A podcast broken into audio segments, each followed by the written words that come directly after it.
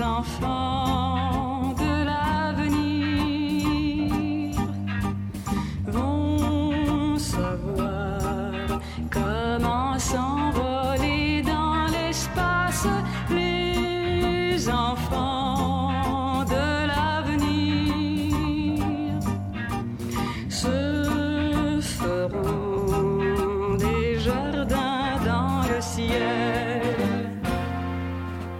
Et non, euh, n'ajustez pas votre appareil, vous êtes bien euh, Voyage dans l'espace, le balado.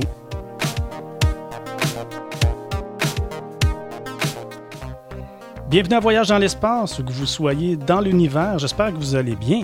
Ici Mathieu Rancourt, géographe et passionné des sciences de la Terre et de l'univers, journaliste scientifique, écrivain, il suit l'exploration spatiale depuis bientôt 50 ans. Je suis accompagné de mon coéquipier, l'homme de l'espace, Claude Lafleur. Comment vas-tu? Ça va très bien, Mathieu. Bonjour tout le monde. Au plaisir d'être avec tout le monde. Claude, on va parler aujourd'hui de l'avenir. En fait, de l'avenir comme on l'imaginait autrefois.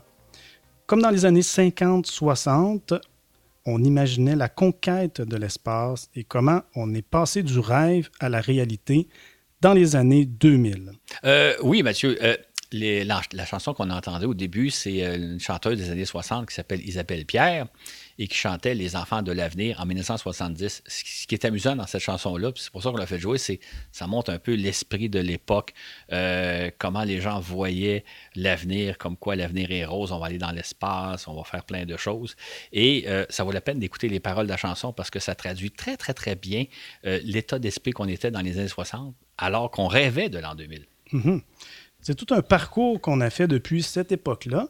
Rappelons-nous simplement que le 12 avril 1961, Yuri Gagarin a réalisé un exploit qui a fait sensation à l'époque en accomplissant un tour de la Terre en une heure et demie. Pour la première fois, un homme s'aventurait dans l'espace.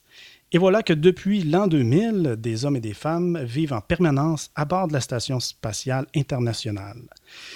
Euh, c'est dire que nous vivons depuis bientôt 20 ans ce qu'on rêvait de faire en 1961. Aujourd'hui, comme euh, Voyage dans l'espace, nous allons donc voir comment on est passé du rêve à la réalité. Claude, l'épisode d'aujourd'hui, ça va être l'occasion de voir comment on envisageait la conquête de l'espace dans les années 50 et 60 et où on a abouti 50 ans plus tard. En fait, ce qui est intéressant, hein, c'est de voir comment, au début de l'ère spatiale, on envisageait la présence de l'homme dans l'espace, donc comment on rêvait au phénomène qu'un jour on va aller explorer l'espace, et en même temps de voir comment les choses se sont produites, c'est-à-dire nous, nous sommes 50 ans plus tard, nous savons comment. Donc, l'idée de voir comment on imagine l'avenir quand on est à une certaine époque, et aujourd'hui, on peut voir ben, qu'est-ce qui a été l'avenir, qu'est-ce qui est arrivé en réalité. Ce qu'on va constater aujourd'hui, c'est qu'il y a un large fossé entre l'avenir qu'on imaginait dans les années 50 et la réalité des années 2000, n'est-ce pas, Claude? C'est ça, exactement. En fait, ce qu'on va faire aujourd'hui, c'est qu'on va se servir de l'espace pour euh, retirer peut-être certaines notions personnelles, des choses qui s'appliquent dans notre vie, c'est-à-dire comment nous, on imagine l'avenir et comment les choses se déploient. Les leçons qu'on va tirer peuvent s'appliquer autant aux sociétés, c'est-à-dire comment les sociétés évoluent, comment les choses se développent, qu'aux individus. Et en fait, euh, ce qu'on va, ce qu'on va observer, c'est que les choses ne se passent pas comme on pense.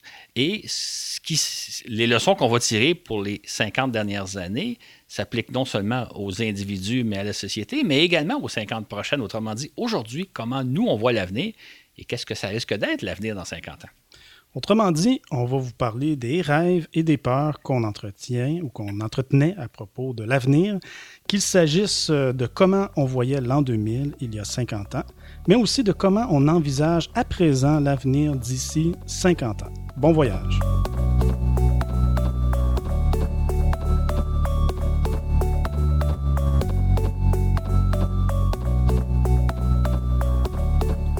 La conquête de l'espace s'est véritablement amorcée au lendemain de la Seconde Guerre mondiale, lorsqu'on s'est mis à envisager sérieusement l'exploration de l'espace. Qu'est-ce qui fait que, tout d'un coup, le rêve de conquérir l'espace est devenu une réalité, Claude? On peut dire que dans le fond, euh, dans les années 50, on s'est mis à penser que l'espace pourrait être bientôt accessible grâce à la convergence de trois facteurs différents. Le premier, c'est que dans les années 40, on a mis au point les premières véritables fusées, c'est-à-dire en pratique les fameux missiles V2 là, qui, ont, qui ont été une arme de guerre terrible, mais qui, après la guerre, ces missiles-là ont permis d'explorer la haute atmosphère terrestre. Donc, on a commencé à s'approcher de l'espace. En deuxième facteur, c'est l'arrivée des deux grands géants de l'espace que sont Werner von Braun et Sergei Korolev. Von Braun, ben, c'est le père des V2, c'est lui qui a mis au point les fameux V2. Et après la guerre, il a, migré aux États-Unis, où là, il est devenu l'apôtre de l'espace. C'est-à-dire que Von Braun, non seulement c'est un ingénieur de génie, mais il était sur toutes les tribunes pour dire aux gens, écoutez, nous avons les technologies qui nous permettent d'aller dans l'espace et explorer l'espace, ça va être merveilleux. Il en parlait à la télévision, il en parlait à la radio, il faisait des conférences, il approchait les politiciens, il était vraiment sur toutes les tribunes. Un peu même chose en Union soviétique, Sergei Korolev, de son côté, lui aussi rêvait d'aller dans l'espace, donc il s'est mis à en parler. Et il faut, peut-être mentionner que ces deux bonhommes-là, dans les années 30, il y avait une vingtaine d'années chacun, parce qu'ils sont du même âge, ils sont nés en 1910-1912, si ma mémoire est bonne. Donc, dans les années 30, ils ont une vingtaine d'années, et eux autres, ils rêvent déjà d'espace, ils rêvent de conquérir l'espace. Malheureusement, arrive la guerre, ce qui fait que leur rêve va être retardé. Mais tous les deux, chacun de leur côté, dans les années 50, ils font la promotion de nous sommes sur le point d'aller dans l'espace. Et le troisième facteur, mhm. c'est le fait, comme je l'ai relaté dans, on l'a relaté dans certains balados, la fameuse course que les Américains et les Soviétiques se sont livrés pour dominer le monde.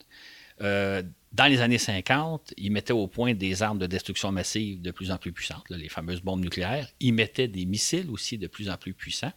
Et donc, toute cette course-là vers l'armement vers les armes de plus en plus puissantes ont mené à la conquête de l'espace. Donc, c'est vraiment ces trois facteurs-là qui ont fait que, dans, à partir des années 50, le rêve commençait à devenir réalité, c'est-à-dire que bientôt, nous allons pouvoir aller dans l'espace. En parallèle, dans les années 50, on assiste à l'apparition de nouveaux médias et d'une littérature spatiale. C'est une période intéressante, les années 50, parce que, dans un sens, ça ressemble un petit peu à aujourd'hui, où on voit l'apparition de nouveaux médias sur Internet. Là, on pense entre autres aux réseaux sociaux.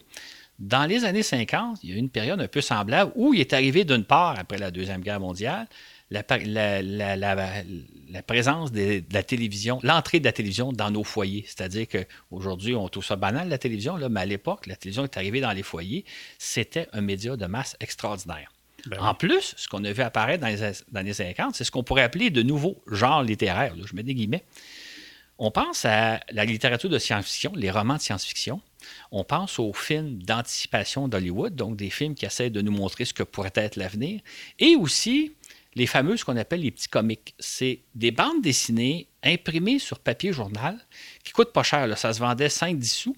Et ça, ça le rejoint toute une nouvelle génération. Ça, le rejoint les jeunes de l'époque qui pouvaient s'acheter ou commencer à lire les, les petites bandes dessinées pas chères. Et la fameuse génération qu'on a rejoint, ben, c'était surtout les jeunes garçons, les fameux baby boomers, ceux qui vont transformer la société plus tard. Et c'est donc à cette génération-là qu'on disait voici ce que pourrait avoir l'air votre avenir. On nous le montrait dans des films, on nous le montrait à la télévision, on nous le montrait dans des bandes dessinées, on nous le montrait dans des romans de science-fiction. Tout ça, là, c'était nouveau dans les années 50. Et c'est tout ça qui a favorisé l'idée que L'avenir s'en vient et l'avenir va être rempli de choses extraordinaires. Mhm. Tu parles des petits comics, c'est ça? Des, oui, bandes dessinées. Des bandes dessinées. Mais tu sais, pas les bandes dessinées comme, je euh, je sais pas moi, Astérix ou Tintin qu'on connaît, parce que ça, c'était des bandes dessinées qui coûtaient relativement cher. Les autres, là, c'est les petits comics, je pense plus que ça existe aujourd'hui. Euh, il y a des collectionneurs de ça. Ça se vendait 5 ou 10 sous, donc c'était à la portée des adolescents. Ah, OK, OK. Bon, là, Claude, je commence à te connaître un peu. Euh, toi, t'aimes revenir dans le passé pour revoir comment on imaginait le futur. Pourquoi? Ce qui, est intéressant, je viens de parler un peu de la, littérature de, science-fiction, les films d'Hollywood.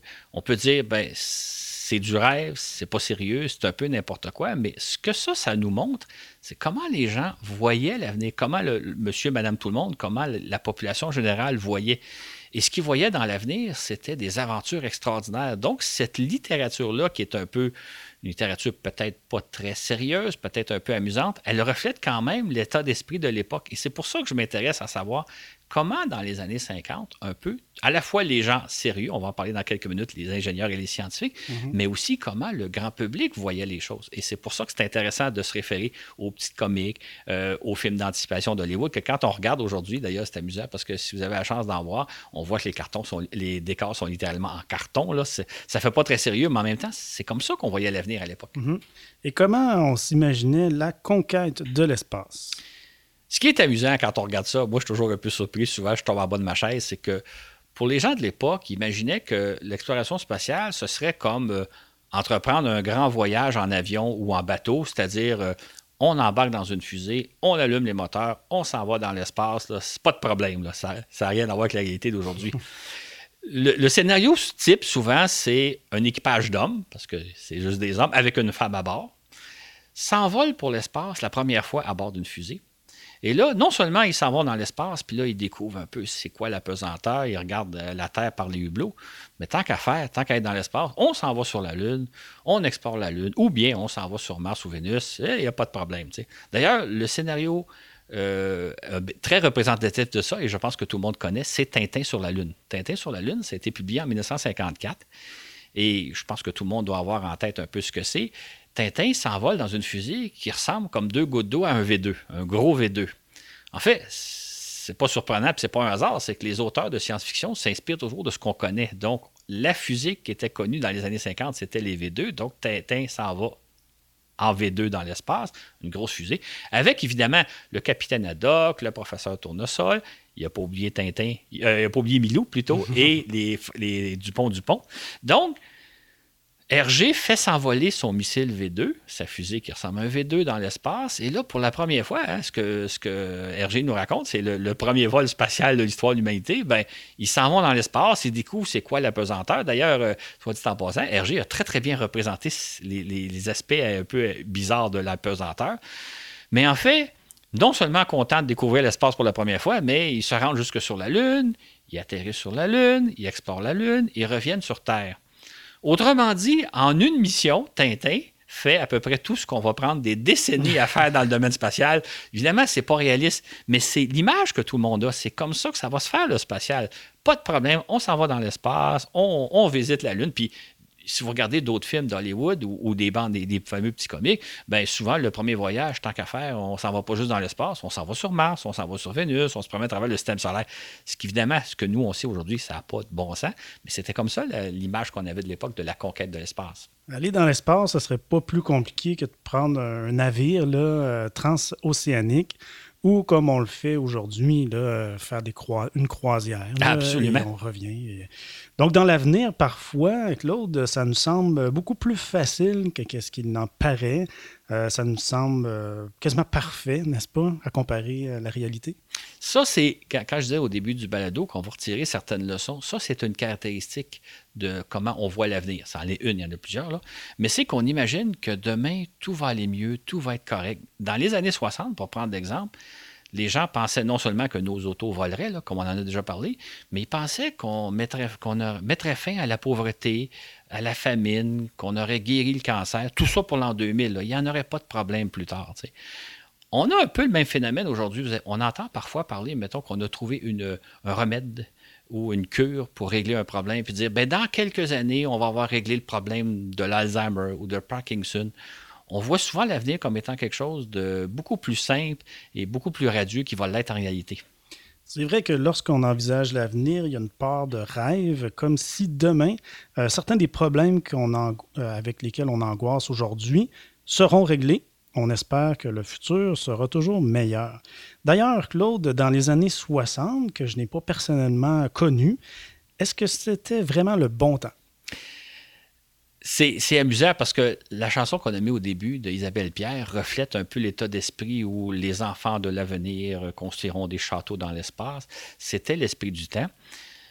Euh, moi, ça me fait toujours un peu rire parce que euh, j'entends souvent des gens autour de moi qui disent euh, et que j'aurais aimé ça vivre à l'époque des années 60 ou j'aimerais ça retourner dans les années 60, revivre dans les années 60.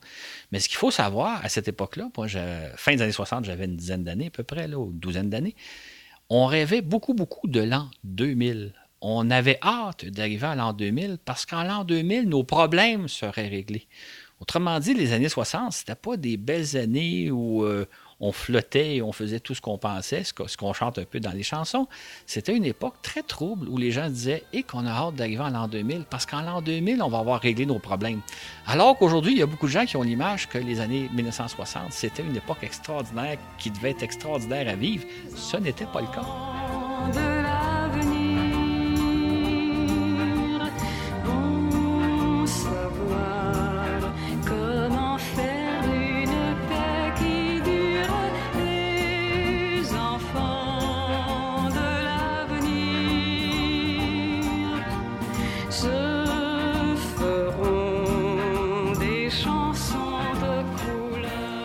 Bon, lors de l'instant, au moins d'un pont musical, là, on était retourné un peu, euh, du moins en 1970, hein, fin, fin des années 60. Hein, comme on vient de l'entendre, euh, les enfants de l'avenir vont savoir comment faire une paix qui dure, comme le chantait Isabelle Pierre. Hmm. C'est vrai que l'avenir nous fait parfois rêver, mais en même temps, on a aussi souvent peur de ce qui pourrait nous arriver. Est-ce également le cas dans les années 50-60, Tout à fait. Hein. On, a à la fois des peurs et euh, on anticipe l'avenir avec beaucoup de rêves et beaucoup de peurs. Et c'est là une autre des leçons, c'est que les deux éléments se côtoient en même temps. On voit l'avenir, on a hâte à l'avenir, mais on a peur à l'avenir en même temps. Donc, c'est une des caractéristiques qu'il y avait à l'époque. L'avenir faisait peur et qu'on a aujourd'hui aussi. Ça, c'était pour la science-fiction. Je veux juste revenir effectivement sur l'aspect science-fiction. Quand on regarde les aventures euh, que je parlais des années 50, bon, c'est fantastique, hein, on s'envole, on s'en va sur la Lune, mais en même temps, ces aventures, ces films-là, les romans de science-fiction sont bourrés d'incidents de toutes sortes. Euh, il y a des problèmes à cause des radiations, il y a des problèmes techniques. Euh, le vaisseau, des fois, va perdre son étanchéité, il y a des tempêtes d'astéroïdes, il y a toutes sortes de choses. Et sans compter que parfois, on rencontre des, des bêtes, des êtres monstrueux, si ce n'est pas des, des extraterrestres envahissants. Donc, les films sont à la fois remplis de rêves, mais en même temps rempli de toutes sortes de peurs qu'on avait. Fait que la, science-fiction, comme euh, dans nos vies de tous les jours, transporte les deux en même temps. Le rêve de dire nous allons aller sur la Lune, puis tous les dangers qui nous guettent si jamais on fait ça. Mhm.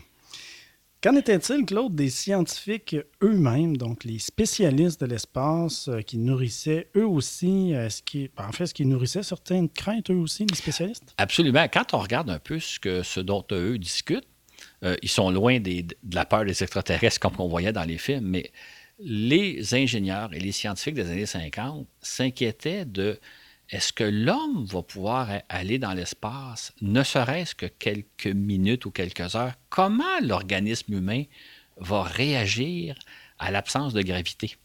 C'était l'inquiétude numéro un. Donc, on se demandait, par exemple, euh, est-ce que, privé de gravité terrestre, l'astronaute va pouvoir respirer normalement?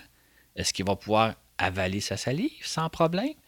Euh, qu'est-ce qui va arriver avec sa vision? Est-ce que la vision va être déformée? Il va-tu avoir des problèmes visuels? Est-ce que les yeux vont sortir de leurs orbites?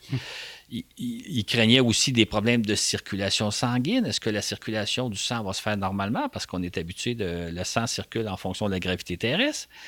Euh, on craignait donc toutes sortes de phénomènes comme euh, qu'est-ce qui va être de la digestion? Comment les déchets humains vont être évacués normalement ou pas. Donc, les scientifiques eux-mêmes s'inquiétaient non pas de s'il y a des extraterrestres ou des radiations, ils s'inquiétaient simplement de savoir comment l'organisme humain va réagir en apesanteur et on pensait que peut-être que les humains pourraient même pas survivre plus que quelques minutes privés de gravité. C'est vrai qu'on devait se poser une foule de questions de ce genre-là.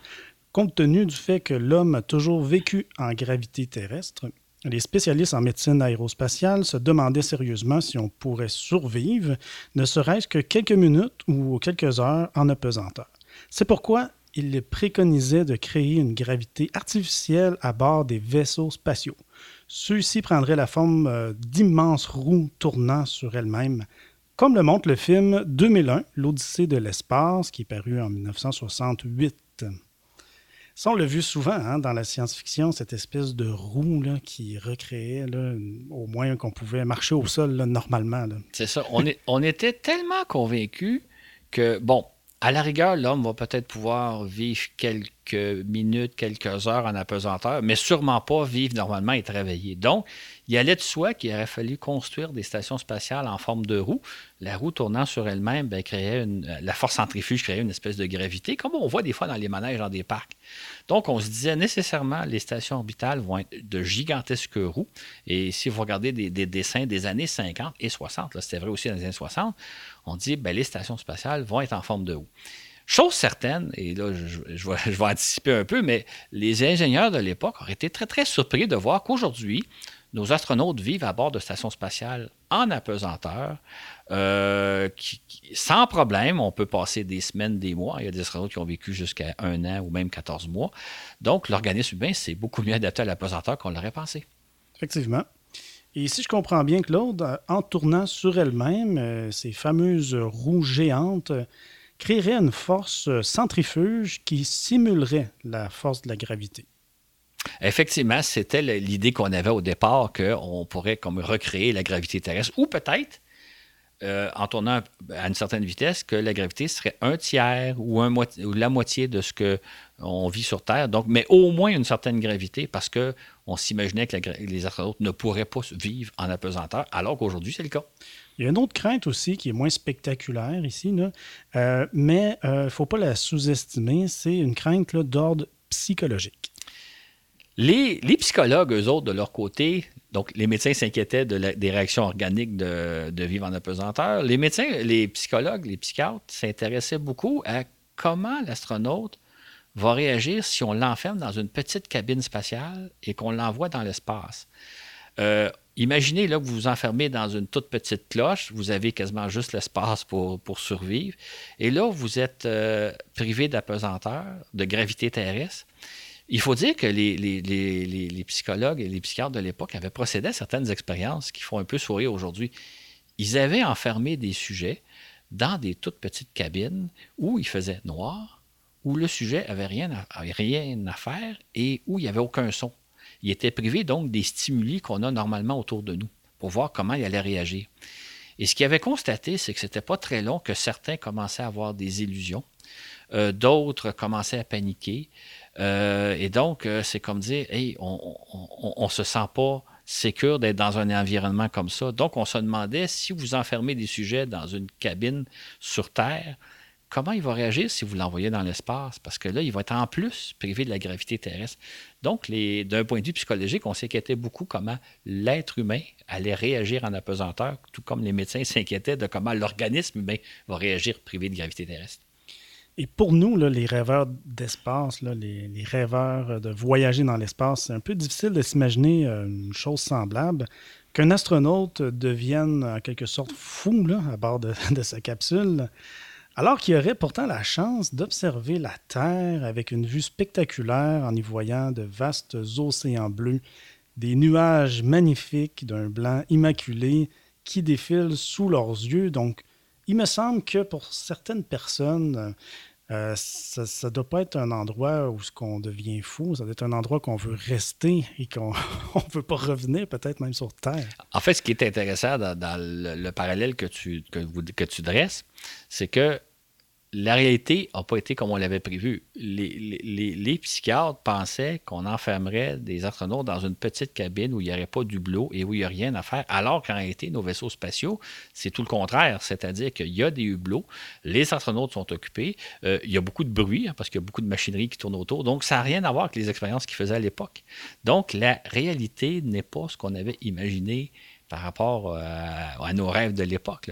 Et ça, c'est une autre caractéristique euh, qu'on peut, qu'on peut retirer comme leçon, c'est qu'on imagine ce que devrait être l'avenir à partir de, d'informations sérieuses, là, parce qu'au début, je parlais des films d'Hollywood puis euh, de, Tintin sur la Lune, mais là, on parle de ce que les scientifiques pensaient, sauf que les scientifiques eux-mêmes se sont trompés sur le fait que, et non, les astronautes ne seront pas enfermés dans des petites capsules privées de, de, de, son, privées de lumière, privées de hublots. La réalité s'est avérée différente de ce qu'on avait imaginé. Il y avait aussi justement la peur des météorites, comme l'ont souvent montré les films d'Hollywood. On envoyait des premiers, avant même qu'on envoie des premiers satellites, mais même euh, les premiers satellites, ce qu'on savait, c'est que dans l'espace, il y a des météorites, il y a des micro-météorites, il y a des radiations, dont des radiations cosmiques, des radiations solaires. tous des phénomènes qu'on savait qu'ils mais on ne pouvait pas connaître l'intensité. Est-ce qu'il y en a beaucoup? Est-ce que c'est intense? Est-ce que ça l'est peu? Donc, on a nourri beaucoup de craintes, encore là, des craintes un peu fondées, parce qu'on savait que euh, il y avait des radiations et entre autres, on se demandait est-ce qu'envoyer un astronaute dans l'espace, c'est un peu comme le, soumettre à une centrale nucléaire, il va revenir sur Terre irradié ou il aura pris des doses de radiation mortelle tant qu'à la présence des astéroïdes ou des micrométéorites, ben, entre autres des astéroïdes, euh, souvent les films le montrent, le, vaisseau se promène dans l'espace, il y a une tempête d'astéroïdes qui passe, le vaisseau est frappé, euh, parfois la, la, coque du vaisseau est... Donc, on avait ce genre de crainte-là parce qu'on savait que ça existait, mais on ne savait pas à quel point c'était intense ou pas. Est-ce que les radiations étaient réellement dangereuses ou pas? Est-ce qu'il faudrait, entre autres, envelopper le vaisseau dans une chape de plomb pour le protéger contre les radiations et contre les météorites ou les astéroïdes ou les micrométéorites.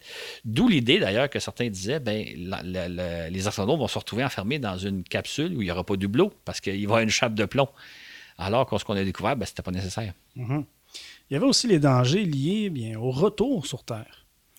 Ça, c'est un autre facteur. Les gens se disaient, euh, comme d'ailleurs on l'a expliqué un peu dans le balado sur les voyages dans l'espace, que quand on revient sur Terre, il faut décélérer la capsule pour la ramener sur Terre. Et donc, on se disait, les voyageurs vont être soumis à une décélération de plusieurs G. Donc, son poids va être multiplié par 2, par 3, par 4, par 5. Un peu comme ce qu'on subit soi-même quand on est en avion, puis que l'avion atterrit. Dans les dernières secondes de l'atterrissage d'un avion, on est, on est serré dans notre siège. Pour vous donner une idée, euh, on subit à ce moment-là une décélération d'à peu près un tiers de G. Et ce qu'on avait calculé, et avec raison d'ailleurs, parce qu'on ne s'est pas trompé dans nos calculs, c'est qu'un astronaute subirait, des décélérations dix fois plus importantes. Et alors que quand on se pose en avion, la décélération d'un tiers de G dure quelques secondes, il y a quelques secondes, c'est un petit peu inconfortable. Pour eux, ça durait plusieurs minutes. Donc, comment l'astronaute, comment l'organisme allait réagir à une décélération de plusieurs G durant plusieurs minutes? Est-ce qu'il va survivre? Est-ce qu'il va se sentir étouffé? Donc, c'était une autre des craintes qu'on avait Crainte fondée. Ben oui, crainte euh, légitime, effectivement. Légitime. Euh, puis qu'est-ce qu'on a fait pour remédier à ça? Ben, ce qui est amusant, c'est que quand on a poursuivi un peu notre exploration, on s'est rendu compte ben, que la réalité est très différente. C'est-à-dire, d'une part, nos satellites nous ont montré que, et eh oui, il y a des radiations dans l'espace, il y a des radiations cosmiques qui viennent de l'espace profond, il y a des radiations solaires, oui, il y en a. Euh, il y a des micrométéorites, il y a parfois des astéroïdes mais l'intensité de ces phénomènes-là est très, très faible. Donc, ce n'est pas véritablement un problème. C'est-à-dire, pour peu qu'un vaisseau soit moindrement protégé, il n'y en a pas de problème. Pas besoin de le mettre dans une chape de plomb. Même chose pour le retour sur Terre. Oui, c'est vrai que les astronautes vont devoir subir une décélération de plusieurs G pendant quelques minutes, mais ça n'a pas de problème plus qu'il faut. Ça ne pose pas plus de problèmes que ça. C'est un peu inconfortable. Ce n'est pas la meilleure période d'un vol spatial, mais ça va. Un peu comme nous, lorsqu'on atterrit en avion, c'est peut-être pas le moment le plus agréable du vol, mais c'est pas grave. Même chose pour l'organisme humain. L'organisme humain s'adapte assez bien à la pesanteur. Donc, finalement, les craintes étaient fondées, mais ce n'était pas véritablement des problèmes. C'est ce qu'on a découvert, dans le fond, en explorant l'espace. Bref, euh, de toutes les craintes qu'on avait au départ, aucune ne semble avoir posé de grands problèmes, comme on le sait aujourd'hui, puisque nous sommes dans le futur. Exactement. Pourtant, la conquête de l'espace ne s'est pas déroulée à vive allure non plus, comme le laissaient croire les œuvres de fiction des années 50.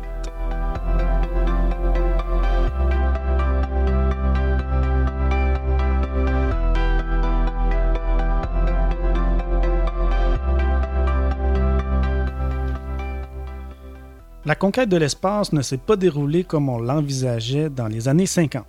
À quoi songeaient les scientifiques et les ingénieurs, Claude?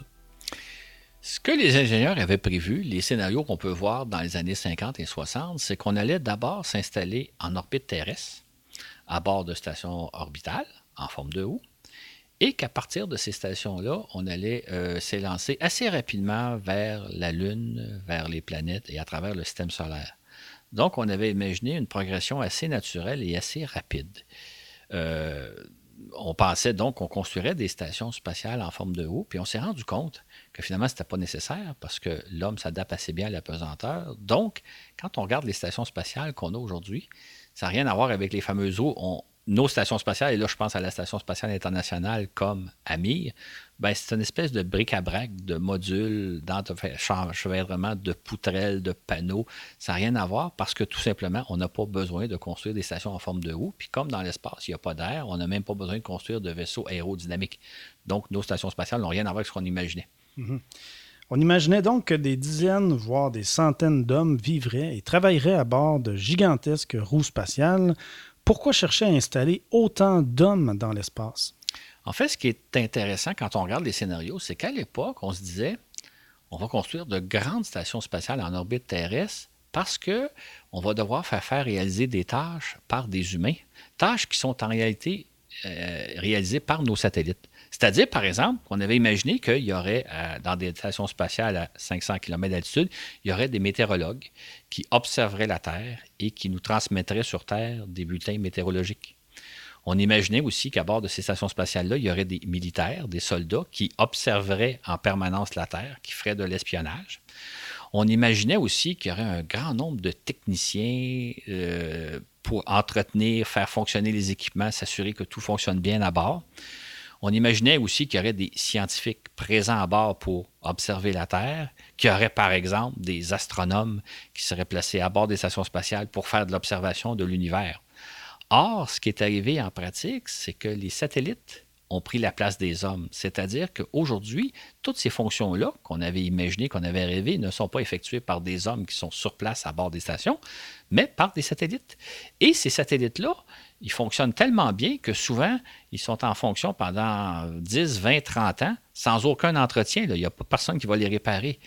On n'avait pas imaginé ça à l'époque, qu'à la fois la machine remplacerait l'homme de façon beaucoup plus efficace et qu'elle fonctionnerait beaucoup plus rapidement, beaucoup plus efficacement que l'homme dans l'espace. OK, donc dans les faits, on n'a absolument pas besoin d'un grand nombre d'astronautes euh, en orbite puisque tout se fait à l'aide de la robotique. Mais euh, on n'a pas, on n'a vraiment pas vu venir ça dans les années 50 et 60. Exactement. Et ça, c'est un aspect très intéressant à observer c'est que si vous regardez, par exemple, comment on imaginait l'exploration spatiale en 1960, on n'avait vraiment pas vu venir les développements extraordinaires de l'électronique, de l'informatique, des télécommunications et je dirais d'une façon plus générale des, technologies. C'est-à-dire qu'on n'avait pas vu venir que les satellites seraient capables de remplacer l'homme beaucoup plus efficacement. Et comme je disais il y a quelques minutes, nos satellites fonctionnent pendant des décennies sans aucun entretien. Et ça, euh, c'est arrivé dès les années 60, dès la fin des années 60, si je peux dire, puis particulièrement à partir des années 70 et 80. Mais je veux dire, si vous retournez à peu près en 1960, on ne voit pas venir ces progrès-là alors qu'ils sont à nos portes. Il y a eu des développements technologiques inimaginables à l'époque que même les scientifiques, même les gens les mieux qualifiés n'avaient pas vu venir. On imaginait que d'immenses bases scientifiques graviteraient autour de la Terre. Et c'est à partir de celles-ci que des expéditions interplanétaires s'envoleraient. Ça, c'était l'autre élément qu'on avait imaginé. Donc, si on voulait euh, euh, utiliser l'espace à des fins utiles, on prendrait des hommes, il y aurait des météorologues, des militaires à bord des stations spatiales. Mais en même temps, c'est à partir de ces stations spatiales-là que s'élancerait la conquête du système solaire. C'est-à-dire que ce seraient des vaisseaux habités par des équipages qui se rendraient explorer la Lune, qui se rendraient explorer Mars, qui parcouraient le système solaire. Or, encore là, on n'avait pas imaginé que ces fonctions-là seraient remplies tout simplement par des sondes spatiales, qui sont des robots, qui vont aller faire les manœuvres, qui vont aller faire l'exploration beaucoup plus efficacement que nous.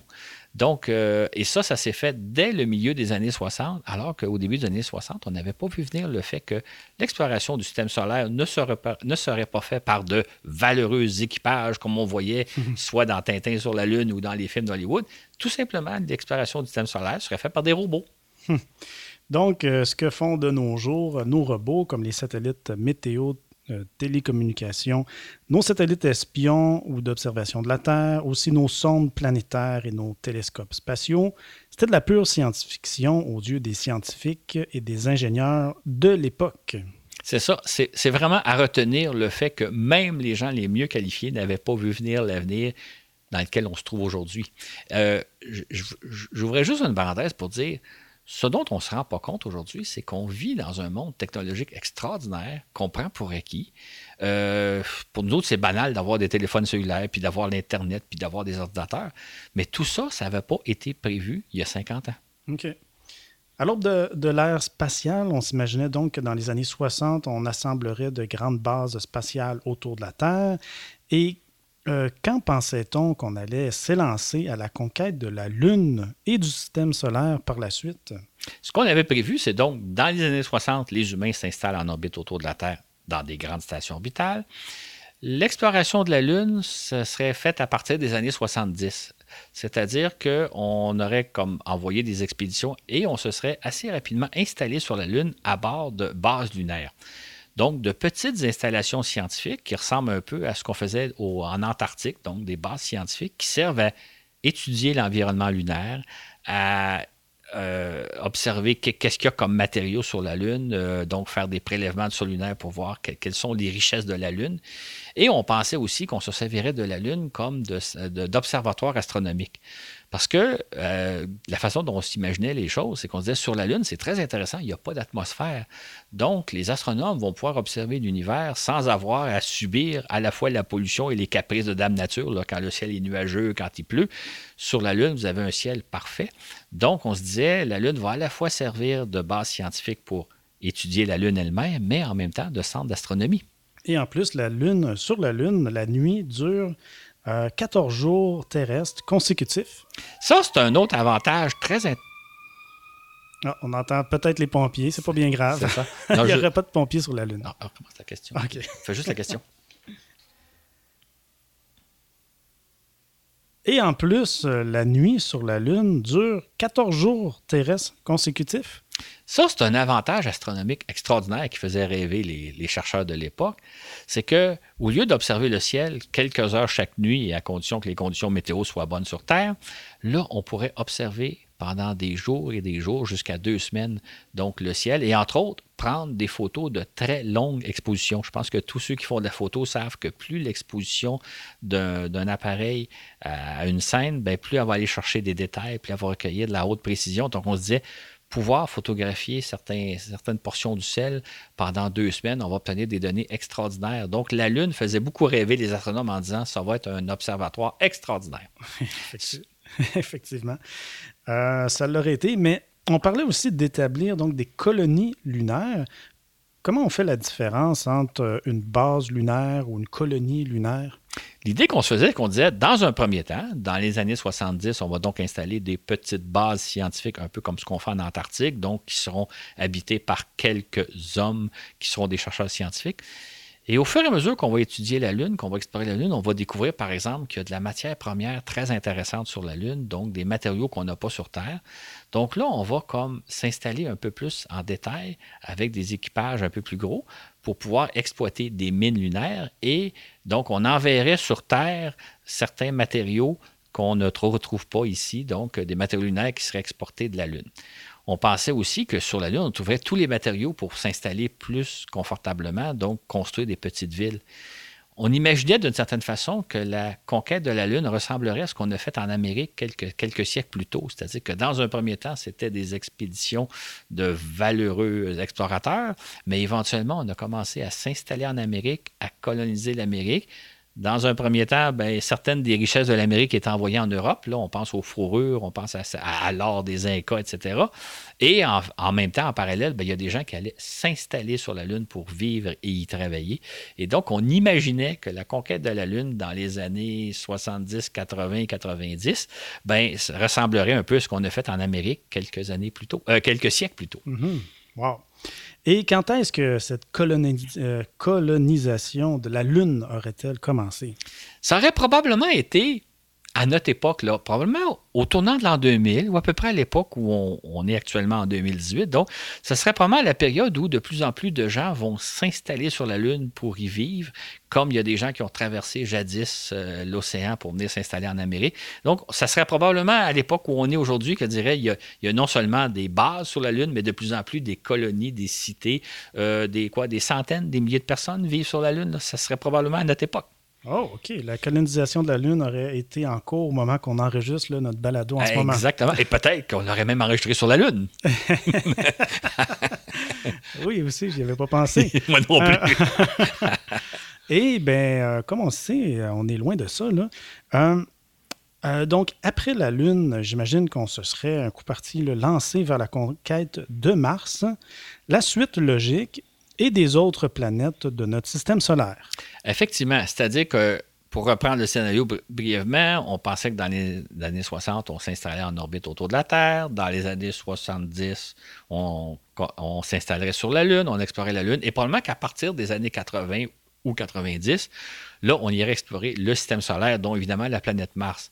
Donc, on voit l'enchaînement progressif et en même temps, on se disait peut-être que le- les expéditions interplanétaires vont partir de bases euh, en orbite autour de la Terre, les fameuses grandes roues qu'on pensait concevoir et construire, qui ce seraient les tremplins vers les planètes, à moins que ce soit la Lune. Peut-être que les explorations interplanétaires partiraient de la Lune. Donc, on se disait, la logique veut que orbite terrestre, la Lune, puis ensuite tout le système solaire. Et encore là, ce serait à peu près à notre époque à nous, là, qu'on serait en train Mhm. de vivre les expéditions. Il y aurait possiblement des hommes sur Mars au moment où on se parle. Il y en a d'autres qui seraient un peu partout dans le système solaire. C'est l'image qu'on avait à l'époque. Mhm.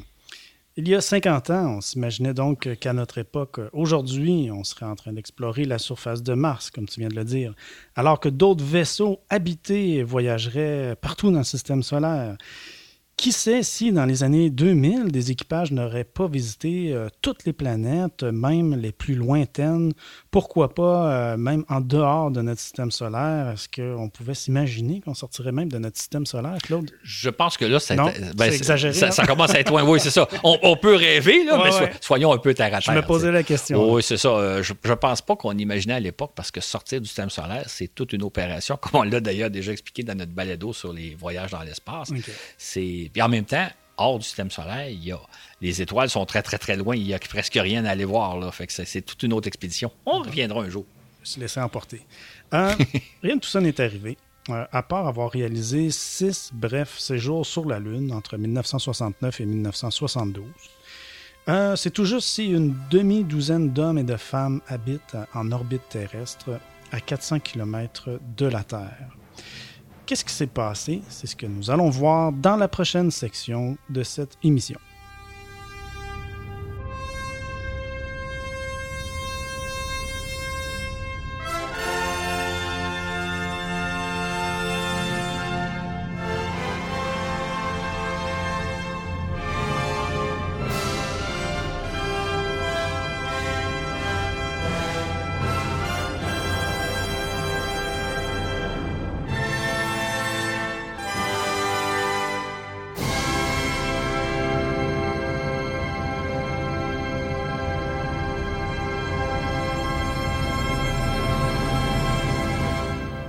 Quelle euh, musique euh, mythique, euh, musique du film 2001, L'Odyssée de l'espace, un classique. Pourquoi, Claude, ce film-là est si important? La particularité de 2001, Odyssée de l'espace, qui, qui est sorti en salle en 1968, c'était que, contrairement à, à peu près tous les autres films qui ont été faits à, à Hollywood à l'époque, qui étaient des films souvent tout à fait imaginaires, un peu farfelus, bon, on embarque dans un vaisseau puis on s'en va sur Mars euh, et on voit très bien que les, décors sont en carton. Dans le cas de 2001, Odyssée de l'espace, Stanley Kubrick, qui était associé à Arthur C. Clarke, a voulu nous montrer ce que serait l'an 2000 mais de façon très, très réaliste. Si vous avez la chance de revoir le film, dites-vous que ça, en 1968, c'est l'image qu'on se faisait de l'an 2000. Donc, on n'est plus dans la fantaisie. On est dans l'anticipation euh, scientifique, si je peux dire. Donc, et ce que ce film-là nous montre, c'est donc qu'on est installé en orbite autour de la Terre à bord de grandes stations qui sont en forme de roue et on se lance à la conquête de la, de la Lune et du système solaire. Ce film-là, euh, il a été fait avec beaucoup, beaucoup d'attention pour dire aux gens, voici c'est quoi l'espace et voici où on s'en va. Et ça a fait évidemment rêver toute une génération, mais c'est vraiment la vision qu'on avait à l'époque de ce que serait l'an 2000. Évidemment, quand on le revoit aujourd'hui, on dit, c'est pas ça du tout, du tout. là. Mais c'est un, documentaire en quelque sorte et non pas un, film fantaisiste. On n'a jamais assisté à l'assemblage de gigantesques roues orbitales, comme on nous l'avait euh, fait miroiter, ou comme il, nous le fait miroiter Stanley Kubrick au cinéma. ces grandes bases spatiales d'où se seraient élancés des vaisseaux interplanétaires pilotés par de prestigieux équipages. Comment se fait-il que les choses ne se soient pas passées comme on l'imaginait? En fait, il y a plusieurs facteurs qui ont rentré en ligne de compte, dont un dont j'ai déjà mentionné, c'est le fait qu'on n'avait pas prévu que les satellites rempliraient la plupart des fonctions qu'on pensait faire jouer aux hommes. Et quand je parle de satellites, ben, je pense évidemment aux satellites météo, aux satellites militaires qui remplissent les missions, mais y compris les sondes spatiales. Donc, le premier facteur, parce qu'il y en a plusieurs, mais le premier facteur, c'est vraiment le développement technologique fulgurant de l'électronique, de l'informatique, des télécommunications et de la technologie générale, qui est venu un peu tout, bousiller nos plans parce qu'au lieu d'envoyer des hommes à travers le système solaire, on envoie des sondes spatiales. Donc, euh, l'espace, déjà là, ça a changé nos plans juste parce que la technologie est avancée beaucoup plus que ce qu'on pensait. Qu'est-ce qui n'a pas marché? Ben, en fait, plusieurs facteurs, dont le deuxième, j'oserais dire, c'est le fait que dans un premier temps, l'homme s'est beaucoup mieux adapté à la pesanteur qu'on pensait. Donc, on peut vivre sans problème dans l'espace. Inutile de construire des stations spatiales en forme de roue grandiose. Mais en même temps, on s'est rendu compte que dans l'espace, c'est beaucoup, beaucoup plus difficile de travailler que ce qu'on avait imaginé. Mm-hmm. La construction de grandes roues permettant de recréer une gravité ça devient donc inutile. Et qu'en est-il des autres périls, notamment ceux posés par les euh, astéroïdes, les micrométéorites, les radiations cosmiques et les tempêtes solaires? Ce qui est arrivé, c'est que les satellites scientifiques nous ont montré que s'il y a des radiations dans l'espace, s'il y a des micrométéorites, s'il y a euh, des, astéroïdes, tout ça ne pose pas de danger. Donc, euh, on n'a pas à craindre comme on avait. Et c'est pour ça que la crainte qu'on avait de dire l'astronaute va se sentir dans son vaisseau spatial toujours en danger, danger des radiations, euh, danger de, que la paroi de son vaisseau brisée, soit percée par un astéroïde ou par des micrométéorites, ou même que le vaisseau soit comme euh, abîmé par la présence des micrométéorites. Tout ça, ça s'est avéré non dangereux. Ça existe, mais l'intensité n'est pas celle qu'on pensait. Ainsi donc, on aurait pu construire sans problème des bases orbitales d'où on se serait envolé à la conquête du système solaire. Ce n'est pourtant pas ce qui est arrivé. Qu'est-ce qui s'est passé?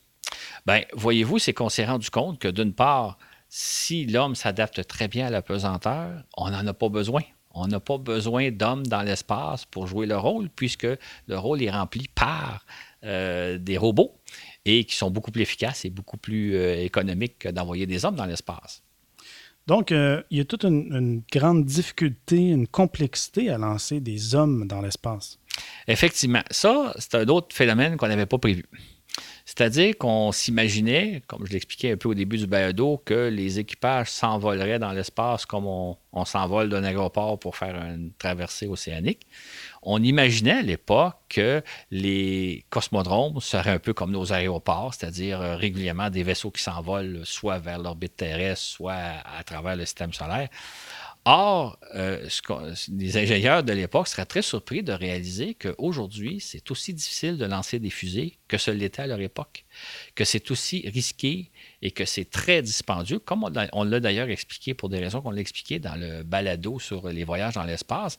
Mais finalement, c'est aussi difficile et aussi risqué d'envoyer des hommes aujourd'hui dans l'espace que ce l'était il y a 50 ans, ce qu'on n'avait absolument pas imaginé. Donc, certaines peurs qu'on avait ne se sont pas avérées et d'autres peurs qu'on n'avait pas imaginées se sont matérialisées, si je peux dire. Il y a aussi une difficulté qui fait qu'on n'assemble pas de gigantesques bases en orbite terrestre. Une seconde difficulté, quelle est-elle? Ce qu'on avait prévu à l'époque, c'est que euh, c'est drôle parce que quand on regarde des scénarios, on dit d'une part, on se demande si l'organisme humain va pouvoir survivre à la pesanteur, mais en même temps, on imagine que pour des raisons que je ne m'explique pas, là, que ce sera très facile de, d'assembler des bases spatiales, euh, un peu comme on le fait sur des immeubles euh, terrestres. C'est-à-dire qu'il y aura des ouvriers qui iront dans l'espace, qui seront en scaphandre, et qui assembleront de grandes pièces les unes après les autres pour construire les stations spatiales. Il y a des tableaux d'artistes des années 60 et même il y a des films où on voit comme ça des centaines d'ouvriers à l'œuvre en train d'assembler des stations spatiales. Or, ce qu'on a découvert, c'est si l'homme s'adapte très très bien à la pesanteur, travailler dans l'espace, c'est beaucoup plus complexe, beaucoup plus difficile qu'on l'avait imaginé. C'est-à-dire que vous ne sortez pas d'un vaisseau spatial en scaphandre pour aller travailler comme si vous étiez sur un chantier terrestre. Euh, on le fait aujourd'hui, là. Il y a des astronautes qui sortent parfois de la Station spatiale internationale, Mhm. mais chaque opération est, est prévue en détail d'avance. Les astronautes s'entraînent pour le réaliser. Tout est planifié à la seconde près parce qu'on n'improvise pas des opérations dans l'espace. Ce qui fait que assembler des grandes stations spatiales comme on l'avait imaginé dans les années 60, ça serait aujourd'hui impossible à faire. Ça serait beaucoup trop dangereux, beaucoup trop risqué. On perdrait des astronautes. Ce qui fait qu'on n'avait pas imaginé que ce serait difficile de travailler dans l'espace alors qu'on se demandait comment l'organisme humain résisterait à la pesanteur. C'est comme l'inverse qui est arrivé. Mhm. Le fameux scaphandre là, de l'astronaute, c'est quasiment comme un mini vaisseau. Hein? Il- C'est un, vaisseau spatial Ouais, flexible. Exact. ouais, ouais. Exactement. Mais en même temps, très vulnérable. C'est pour ça qu'on hésite toujours à envoyer des astronautes hors d'un vaisseau spatial. Ça n'a rien à voir avec les chantiers terrestres qu'on avait imaginés à l'époque. Non, c'est sûr. Bref, en combinant tout ce qui permettent de faire, tout ce que permettent de faire les satellites et les sondes spatiales, grâce au prodigieux développement technologique, avec le fait qu'il demeure toujours aussi difficile de lancer des équipages et de travailler en apesanteur, le rôle de l'homme dans l'espace s'est trouvé réduit progressivement.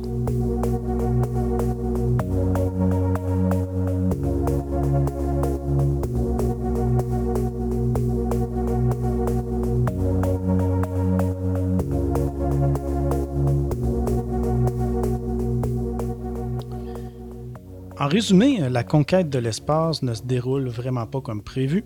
Contrairement à ce qu'on avait imaginé ou espéré, pour l'an 2000, aucun équipage ne sillonne le système solaire. On n'a pas non plus installé des colonies sur la Lune alors qu'aucun homme ou femme n'explore le sol martien. C'est tout juste si une demi-douzaine d'hommes et de femmes vivent à bord de la Station spatiale internationale qui tourne autour de nous en permanence. Claude, c'est pas un peu décevant? On arrive à la fin de l'émission. euh. Bien, ça, dépend toujours comment on regarde les choses. Si on regarde les, scénarios qu'on avait dans les années 60, les aventures extraordinaires qu'on allait vivre sur la Lune, sur Mars, à travers le système solaire, c'est vrai que de quoi être déçu un peu, là, parce que ça ne s'est pas concrétisé comme ça. Par contre, si on regarde tout ce qu'on a appris depuis les 50 dernières années, et entre autres en explorant le système solaire à l'aide de robots, c'est extraordinaire tout ce qu'on a acquis. Ça a été l'objet d'ailleurs d'un de nos balados sur euh, à quoi sert d'explorer le système solaire. On a donc découvert quantité de, on a observé quantité de planètes. On est allé sur la Lune, on est allé sur Mars grâce à des robots. En plus, quand on regarde comment nos satellites ont transformé notre existence, on pense aux satellites de télécommunication qui font maintenant que la Terre, c'est un petit village global.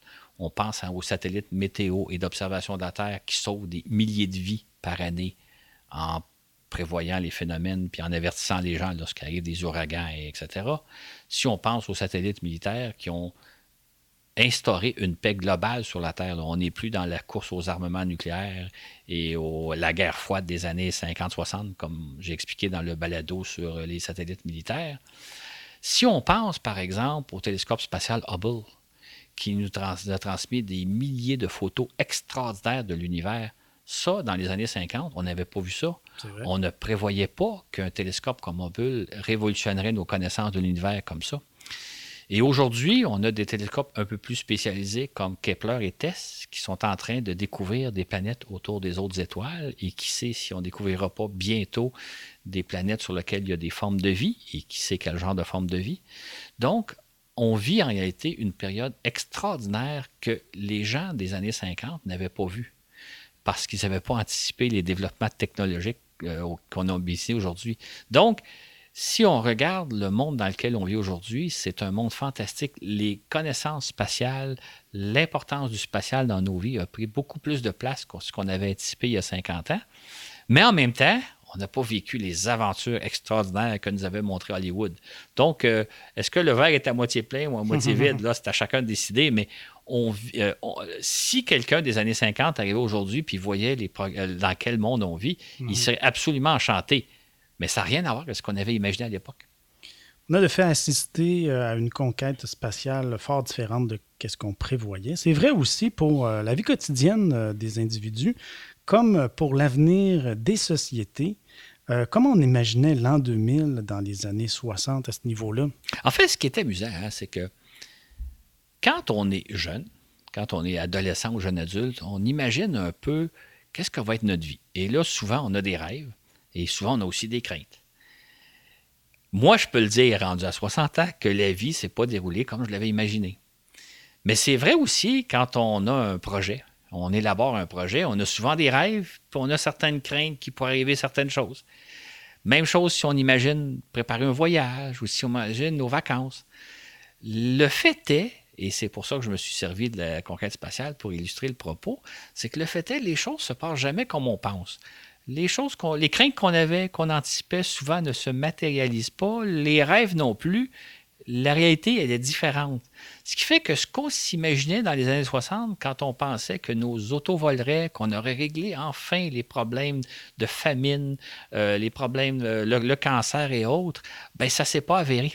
C'est autre chose qu'on vit dans un monde. On a fait beaucoup de progrès à plein niveau, mais il est arrivé d'autres choses. Donc, l'avenir tel qu'on l'imagine, n'est jamais celui qui se réalise.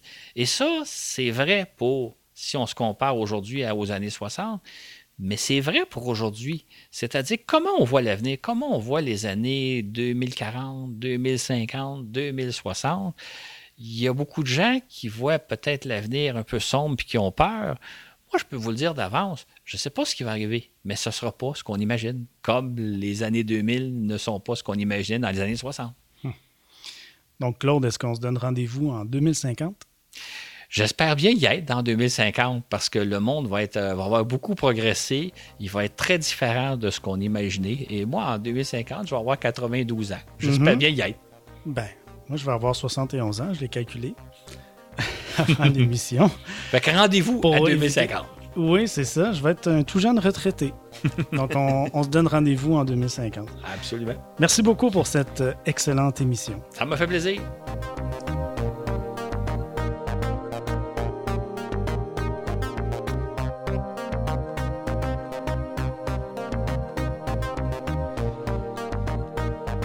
On a gagné un trophée, celui du Duclos d'or, meilleure nouveauté 2018. On est bien content. Euh, ça, c'est euh, fait par le balado Le Super Matozoïde, euh, qui est animé par Mike Tremblay. c'est fait en collaboration avec Maxime Duclos de Parlons Balado. Donc, on est bien content. On était aussi, en fait, dans notre catégorie, il y avait aussi Sous le bandeau et Répète pas ça, deux excellents balados très populaires que je vous invite à écouter. Il y a Cédric Chabuel euh, qui nous a remercié justement. Donc, un très grand réalisateur, artiste audiovisuel. On le connaît surtout dans le balado pour avoir réalisé Disparu, un documentaire audio. Euh, allez écouter ça si c'est pas déjà fait. On a eu 5 étoiles iTunes sur France, iTunes France, de Hakim Madadi, un habitué. Euh, on a eu pas mal de 5 étoiles sur notre Facebook euh, par Yves Nadeau, José Mass, Danny Boivin et Manon Robin. Merci beaucoup. D'autres remerciements sur toutes les plateformes. Il y a Fred Ziegler, Laurent Runigo, Jonathan Rancourt, Michel Rancourt, Alain Lépine, Jacinthe Ménard, Martin Beaupré, Christian Blanchard. Merci à vous tous. C'est ce qui met fin à cette émission et sur ce, on vous dit à la prochaine pour un autre voyage dans l'espace.